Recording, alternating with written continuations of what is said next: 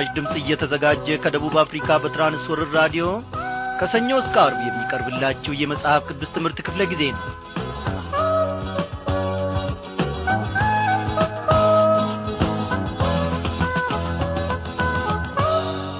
በምሕረቱ ባለ ጠጋ የሆነ እግዚአብሔር አምላካችን ምንም አይቸግረውም። አለቀብኝ ሳሳ ደረቀ አይልም። እሱ ባለ ብዙ ሀብት ነው።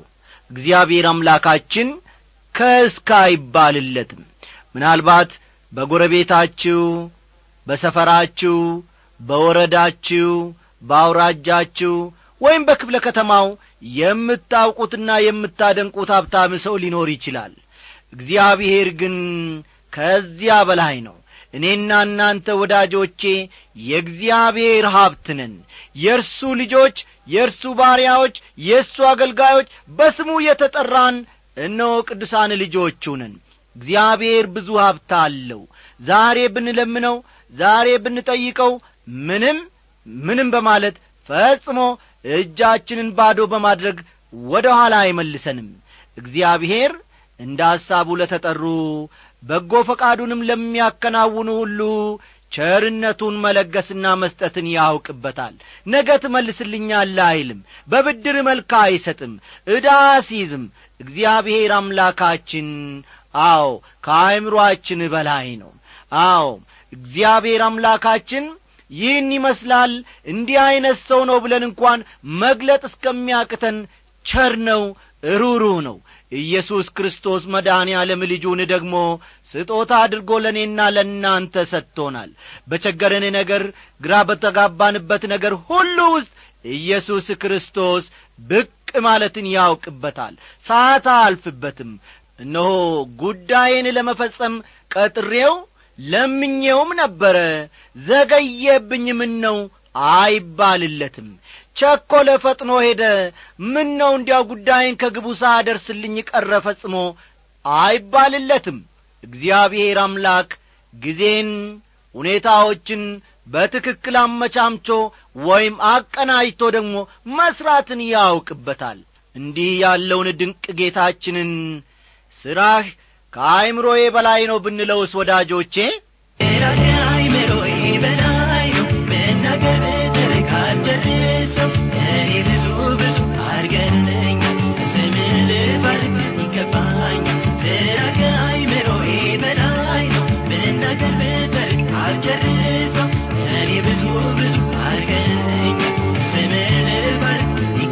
ይገባኛል ጌታ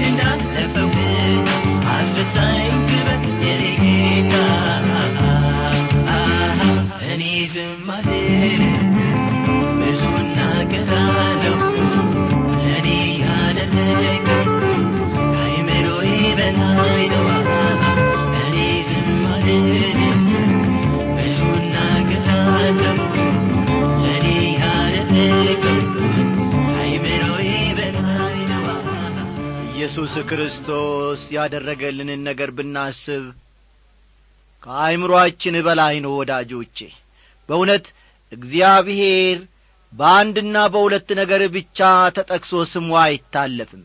እግዚአብሔር በሕይወት ዘመናችን ሙሉ እነሆ በቤቱ ውስጥ ጠብቆናል። ሌላ ሁሉ ነገር እንኳ ዝባዝንኬው ቢቀርብን እንዲያው ከዓለም ውስጥ የምናስበውና ምነው በጨበጥኩት ምነው በያዝኩት ብለን የምንጐመጀው ነገር ስጋዊ የሆነ አላፊ የሆነ ጠፊ የሆነ ነገር እንኳን ቢቀርብን ኢየሱስ ክርስቶስን መያዛችን ትልቅ ሀብት ነው። እግዚአብሔር ለዘላለም ይክበር ይመስገን። ዛሬ ላይ መስለን ይችላል ወገኖቼ? አዎ ብዙ የለበስናቸው ብዙ የበላናቸው የተለያዩ ዐይነት ነገሮች ሊኖሩ ይችላሉ። እነዚህ ሁሉ ጊዜያቸውን ወቅታቸውን ሳታቸውን ጠብቀው ወረታቸው ያልፋል ጣዕማቸው ያልፋል ውበታቸው ያልፋል። የማይደበዝዘው ጣዕምሙ ደግሞ ፈጽሞ የማይለቀው ኢየሱስ ክርስቶስን ከሁሉ በላይ የሆነውን ይዘናልና እግዚአብሔር ለዘላለም እየተመሰገነ ይሁን። በዚህ ደስ ልንሰኝ ይገባናል። እናመስግነው። ዛሬም ቢሆን እግዚአብሔር አምላካችን ሆይ በዚህ መልክ ደግሞ በፊትህ ቀርበናል። እኔም ወገኖቼም እነሆ ቅዱሱንና ዘላለማዊውን ስምህን ደግሞ የሚጠራን ከናፍርትና አንደበትን ሰጥተኸናል እግዚአብሔር አምላካችን ሆይ በዓለም ውስጥ ከመቅበዝበዝ ደግሞ እንድናርፍ በአንተም እንድንደገፍ ደግሞ ሕይወታችንን እየሠራህና ያበጃጀ አንተነ ስምህን እጅግ አድርገን እናመሰግንሃለን። አቤቱ አምላካችን ሆይ የነፍሳችን ሐኪም የነፍሳችን አለኝታ የነፍሳችን መቆሚያ የነፍሳችን መደላደያ አንተ ክበር ለዘላለም። ዛሬም እግዚአብሔር አምላካችን ሆይ እንደ ትላንትና ዋልልም እንደ ከትላንት በስቲያ ዋልልም ከወትሮ በበለጠ ሁኔታ በመካከላችን ተገልጠህ ደግሞ ድንቅን ነገር እግዚአብሔር ሆይ እንደምታስተምረን እናምናለን። ስለዚህም እንለምንሃለን። አስተማሪውን መንፈስ ቅዱስን ደግሞ ወደ ልባችን ላክልን አቤቱ ጌታችን ሆይ ያልተረዳነውን ለእኛም ያልተጐለጠውን ሰማያዊውን ጥበብህን ሁሉ ጌታ መንፈስ ቅዱስ ገላልጦ ደግሞ እግዚአብሔር አምላካችን ወደ ልባችን ይናገር ዘንድ እንለምንሃለን ኖ በቤትህ ጌታ ሆይ ዓመታትን ያስቈጠርን ብዙ ሰዎች እንኖራለን። ምናልባት ሕይወታችን የሰከነ ላይሆን ይችላል። ምናልባት መንገዳችን ሸካራ የበዛበት ነገር ሊሆን ይችላል። ምናልባት በጐዳናችን ላይ እግዚአብሔር ሆይ እንቅፋት የበዛበት ሊሆን ይችላል። ጌታ ሆይ እነሆ የሥጋችንን ከመመልከት የልጅህን የጌታ የኢየሱስ ክርስቶስን መስቀል ፊት ለፊት እያየን ከአንተ ጋር እንድንራመድ ሁኔታዎችንም ሁሉ እግዚአብሔር ሆይ እንድታስተካክልልን በዚህን ሰዓት ወደ አንተ እንጣራለን። ጸሎታችን በዚህ ሰዓት ደግሞ መቅደስህን ጥሳ ስለ ገባች በአንተም ፊት ስለ ከበረች እጅግ አድርገን እናመሰግንሃለን።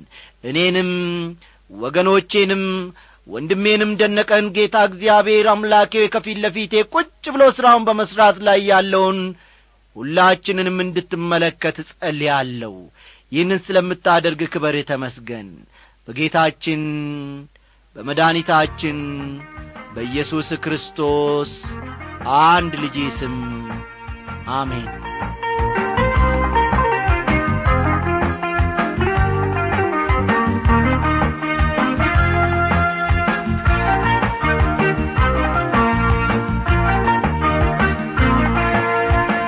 ክቡራን አድማጮቼ ባለፈው ምሽት ክፍለ ጊዜ ጥናታችን ከማንኛውም የመጽሐፍ ቅዱስ መጽሐፍ ይልቅ ትንቢተ ዮናስ ለከፍተኛ ትችትና ነቀፌታ የተጋለጠ መጽሐፍ መሆኑን አንዳንዶቹም ታሪኩ በእውነት የተፈጸመ ሳይሆን ምሳሌያዊ ወይም የሐሳብ ፈጠራ ነው የሚለውን ሐሳብ አንድ በአንድ አንስተን አንዳንዶች ትንቢተ ዮናስን በተመለከተ የሰጡትን መላምቶች አንድ በአንድኛም መመልከታችንን ታስታውሳላችሁ።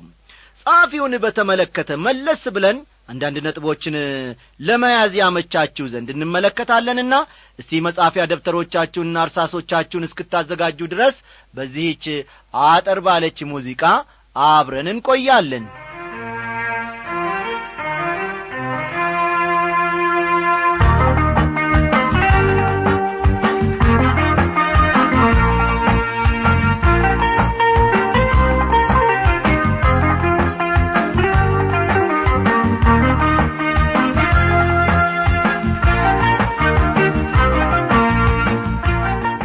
ወገኖች ባለፈው ክፍለ ጊዜ ጥናታችን እንደ ተመለከት ነው በአንድ ወቅት ዮናስ በታሪክ ውስጥ የነበረ ሰው ሲሆን የዚህ መጽሐፍ ጻፊም እርሱ ራሱ ነው ብለናል።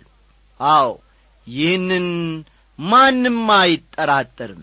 የዚህ የትንቢተ ዮናስ መጽሐፍ ጻፊ ራሱ ዮናስ ነው እስቲ መጽሐፍ ቅዱሳችንን ወደ ሁለተኛ ነገሥት ሄደን እናውጣና ይህንን ቃል እናንብብ። ሁለተኛ ነገሥት ምዕራፍ አሥራ አራት ቁጥር ሀያ ሦስትን ተመልከቱ። በይሁዳ ንጉሥ በኢዮአስ ልጅ በአሜስያስ በአሥራ አምስተኛው ዓመት የእስራኤል ንጉሥ የዮአስ ልጅ ኢዮሮብአም በሰማርያ መንገስ ጀመረ አርባ አንድ ዓመትም ነገሰ ይላል። ይህንን ባለፈው ክፍለ ጊዜ ጥናታችን ተመልክተናል።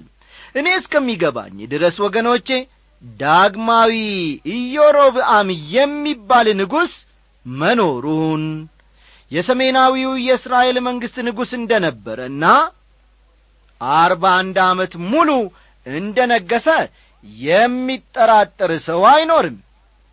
ይህ ታሪካዊ ሐቅ ነው ቀጥሎ ደግሞ በእግዚአብሔርም ፊት ክፉ አደረገ። እስራኤልንም ካሳተው ከናባጥ ልጅ ከኢዮሮብአም ኀጢአት ሁሉ አድራቅም በጋትሄፌር በነበረው በአማቴ ልጅ በባሪያው በነቢዩ በዮናስ እጅ እንደ ተናገረው እንደ እስራኤል አምላክ እንደ እግዚአብሔር ቃል የእስራኤልን ድንበር ከሐማት መግቢያ ጀምሮ እስከ አረባ ባሕር ድረስ መለሰ ይላል። ይህ ደግሞ ቁጥር ሀያ አራት ላይ ነው የሚገኘው። ሁለተኛ ነገሥት ምዕራፍ አሥራ አራት ቁጥር ሀያ አራትን በኋላ መመልከት ትችላላችሁ።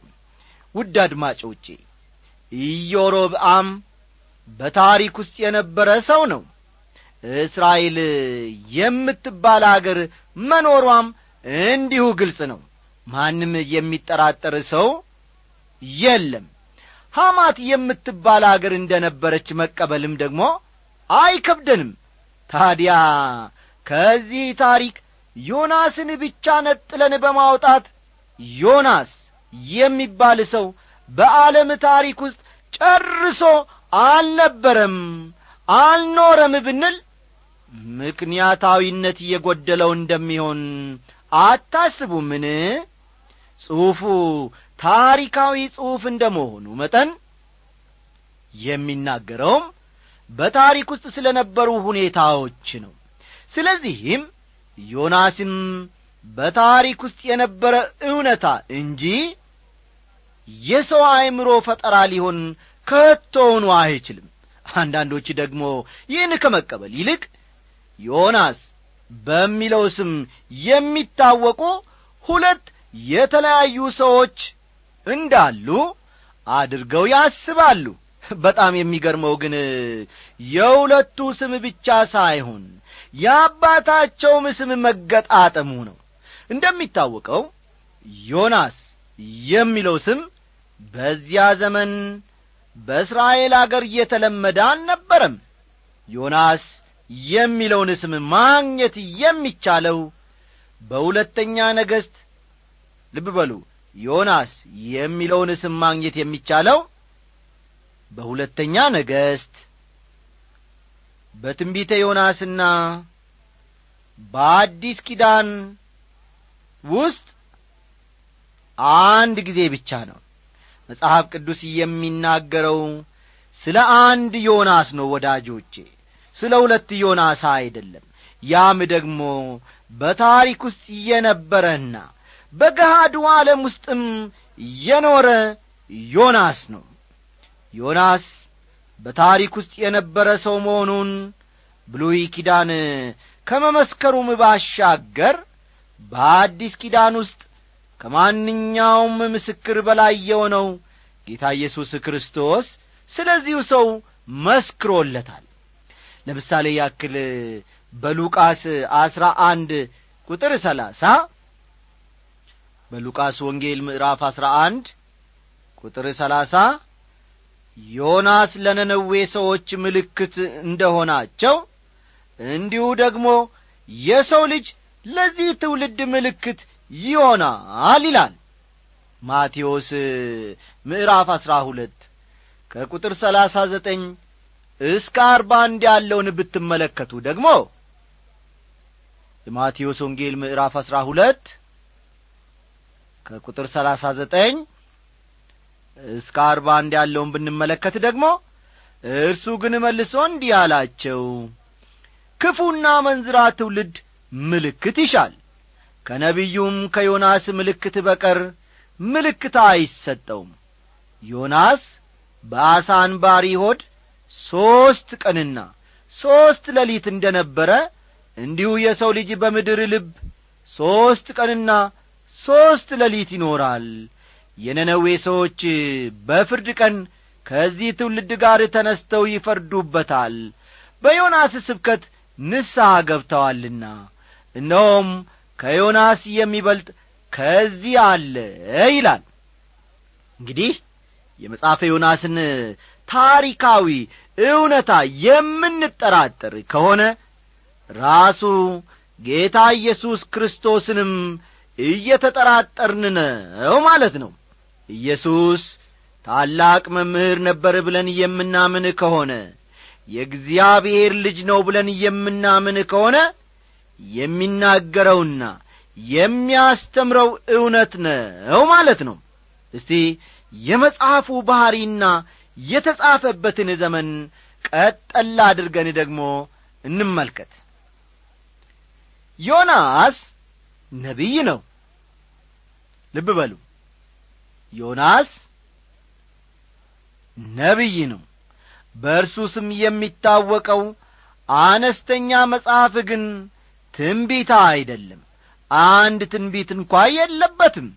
ይልቁንም ከግል ሕይወቱ በጣም ዋና ዋና ስለ ሆኑና ስላሳለፈው ተሞክሮ ነው በዚህ ክፍል ውስጥ ወይም በዚህ መጽሐፍ ውስጥ የሚነግረን። አንዳንድ መጽሐፍ ቅዱስ ላይ ጥናት ያደረጉ ሰዎች ትንቢተ ዮናስ የተጻፈው ከሰባት መቶ አርባ አምስት ከክርስቶስ ልደት በፊት ጥቂት ቀደም ብሎ ሳይሆን እንዳልቀረ ይገምታሉ። አንዳንዶች ደግሞ የተጻፈበትን ዘመን ወደ ስምንት መቶ ስልሳ ዓመት ከክርስቶስ ልደት በፊት ያመጡታል። በእኔ ግምት ግን በስምንት መቶና በሰባት መቶ አምሳ ከክርስቶስ ልደት በፊት መካከል ሳይሆን አይቀርም እላለሁ። ይህ ዘመን በናምሩድ አማካይነት ነነዌ የተመሠረተችበት አሶርም የዓለማችን ገናና መንግሥት የነበረችበት ጊዜ እንደ ነበር የታሪክ ተመራማሪዎች ሁሉ ይስማማሉ ያቺ አገር ግሪካዊ ታሪክ ጸሐፊው ሄሮዶቱስ በነበረበት በስድስት መቶ ስድስት ዓመት ከክርስቶስ ልደት በፊት መደምሰሷን ከታሪክ መረዳት ይቻላል። እስቲ ስለዚህ መጽሐፍ አብይ ሐሳብ ቀጠል አድርገን ደግሞ እንመልከት። የመጽሐፉ አብይ ሐሳብ ምን እንደሆነ ቀጥለን እናያለን። የመጽሐፉ ገጾች በጣም ከማነሳቸው እየተነሣ አንዳንድ ሰዎች ትንቢተ ዮናስ ከአሳን ባሪና አሳው ውጤት ከነበረው ሰው የተለየ ታሪክ እንዳለው አያስቡም። ይሁን እንጂ ከትንቢተ ዮናስ ብዙ የምንመለከተው ነገር ይኖራል። መጽሐፉ የሚከተሉትን ስድስት ነጥቦች ከሞላ ጐደል አካቷል። ፈጠን ፈጠን እያላችሁ እነዚህን ነጥቦች ያዙ። ትንቢተ ዮናስ ስድስት ነጥቦችን ከሞላ ጐደል ይዞ ወይም አካቶ እናገኛለን። አንደኛ ስለ ኢየሱስ ክርስቶስ ትንሣኤ የሚናገር ስለ ኢየሱስ ክርስቶስ ትንሣኤ የሚናገር የብሉይ ኪዳን መጽሐፍ የብሉይ ኪዳን መጽሐፍ ፈጠን ፈጠን በሉ። ትንቢተ ዮናስ ብቻ ነው። ስለ ኢየሱስ ክርስቶስ ትንሣኤ የሚናገር የብሉይ ኪዳን መጽሐፍ ትንቢተ ዮናስ ብቻ ነው። የተለያዩ የብሉይ ኪዳን መጻሕፍት የተለያዩ ክርስቲያናዊ አስተምህሮችን ማካተታቸው እውነት ነው ለምሳሌ ያክል በክርስቶስ ያገኘነው ደህንነት በዘጻት መጽሐፍ ውስጥ ተጽፏል። በክርስቶስ ያገኘነው ደህንነት በኦሪት ዘጻት መጽሐፍ ውስጥ ተካቶ እናገኛለን። ከመጽሐፈ ኢዮብ ንስሐን እንማራለን ወይም እንመለከታለን ከመጽሐፈ ኢዮብ ስለ ንስሐ እንማራለን። በተመሳሳይ ሁኔታ ደግሞ ከትንቢተ ዮናስ መጽሐፍ የኢየሱስ ክርስቶስን ትንሣኤ እንመለከታለን። የኢየሱስ ክርስቶስን ትንሣኤ እንመለከታለን። ከዚህ የተነሣ መጽሐፉ ልዩ ትኩረት የሚያሻው እንጂ ገሸሽ የምናደርገው መጽሐፍ አይደለም ማለት ነው። ሁለተኛ ትንቢተ ዮናስ ደህንነት በሥራ አለመሆኑን። ትንቢተ ዮናስ ደህንነት በሥራ አለመሆኑን። ወደ ንስሐ የሚያደርስ እምነት ወደ ንስሐ የሚያደርስ እምነት እንደሆነም ማስተማሩን እንመለከታለን። ዮም ኪውፐር የተሰኘ የደህንነትን ቀን በሚያከብሩበት ጊዜ እያንዳንዱ አይሁዳዊ ይህን የዮናስን መጽሐፍ ያነባል። ወደ እግዚአብሔር የምንመጣው እኛ በምናደርገው የጽድቅ ሥራ ሳይሆን በእኛ ስፍራ መስቀል ላይ በሞተልን በጌታ በኢየሱስ ክርስቶስ ደም ብቻ ነው። ከትንቢተ ዮናስ በጣም አስደናቂው ቃል በሁለተኛው ምዕራፍ ውስጥ ያለው ደህንነት ከእግዚአብሔር ዘንድ ነው የሚለው ነው። ከትንቢተ ዮናስ በጣም አስደናቂው ቃል በሁለተኛው ምዕራፍ ላይ ያለው ደህንነት ከእግዚአብሔር ዘንድ ነው የሚል ሐረግ ነው። ዮናስ ምዕራፍ ሁለት ቁጥር ዘጠኝን ተመልከቱ። የደህንነታችንም ምንጭ እርሱ ራሱ ኢየሱስ ክርስቶስ ነው ወገኖቼ። ሦስተኛ በዚህ በሦስተኛ ደረጃ የምንመለከተው የመጽሐፉ ዓላማ የመጽሐፉ ዓላማ የእግዚአብሔር ጸጋ ፈጠን ፈጠን በሉ። የእግዚአብሔር ጸጋ በምንም ዐይነት በምንም ዐይነት በሰው እንቢተኛነት በምንም ዐይነት በሰው እንቢተኛነት የማይሸነፍ መሆኑን ማሳየት ነው። የእግዚአብሔር ጸጋ በምንም ዐይነት በሰው እንቢተኛነት የማይሸነፍ መሆኑን? ይህ ትንቢተ ዮናስ ያስተምረናል ወይም ደግሞ ያሳየናል ማለት ነው። ዮናስ ወደ ነነዌ መሄድ አልፈለገም። እግዚአብሔር ግን ለነነዌ ሕዝብ መድረስ ያለበት መልእክት ነበረው። በጣም የሚገርመው ደግሞ ዮናስ ወደ ነነዌ ሄዶ ለእግዚአብሔር አምላክነት መመስከሩ ነው። ወደዚያ ሄዳለሁ ብሎ ዮናስ ፈጽሞ አላሰበም ግን ራሱን እዚያ አገኘው። በአራተኛ ደረጃ ከዚህ ምዕራፍ የምንመለከተው እውነት እግዚአብሔር ለዘላለም የማይጥለን መሆኑን ነው ከትንቢተ ዮናስ የምንመለከተው እውነት እግዚአብሔር ለዘላለም የማይጥለን የማይጥለን መሆኑን ነው። አምስተኛ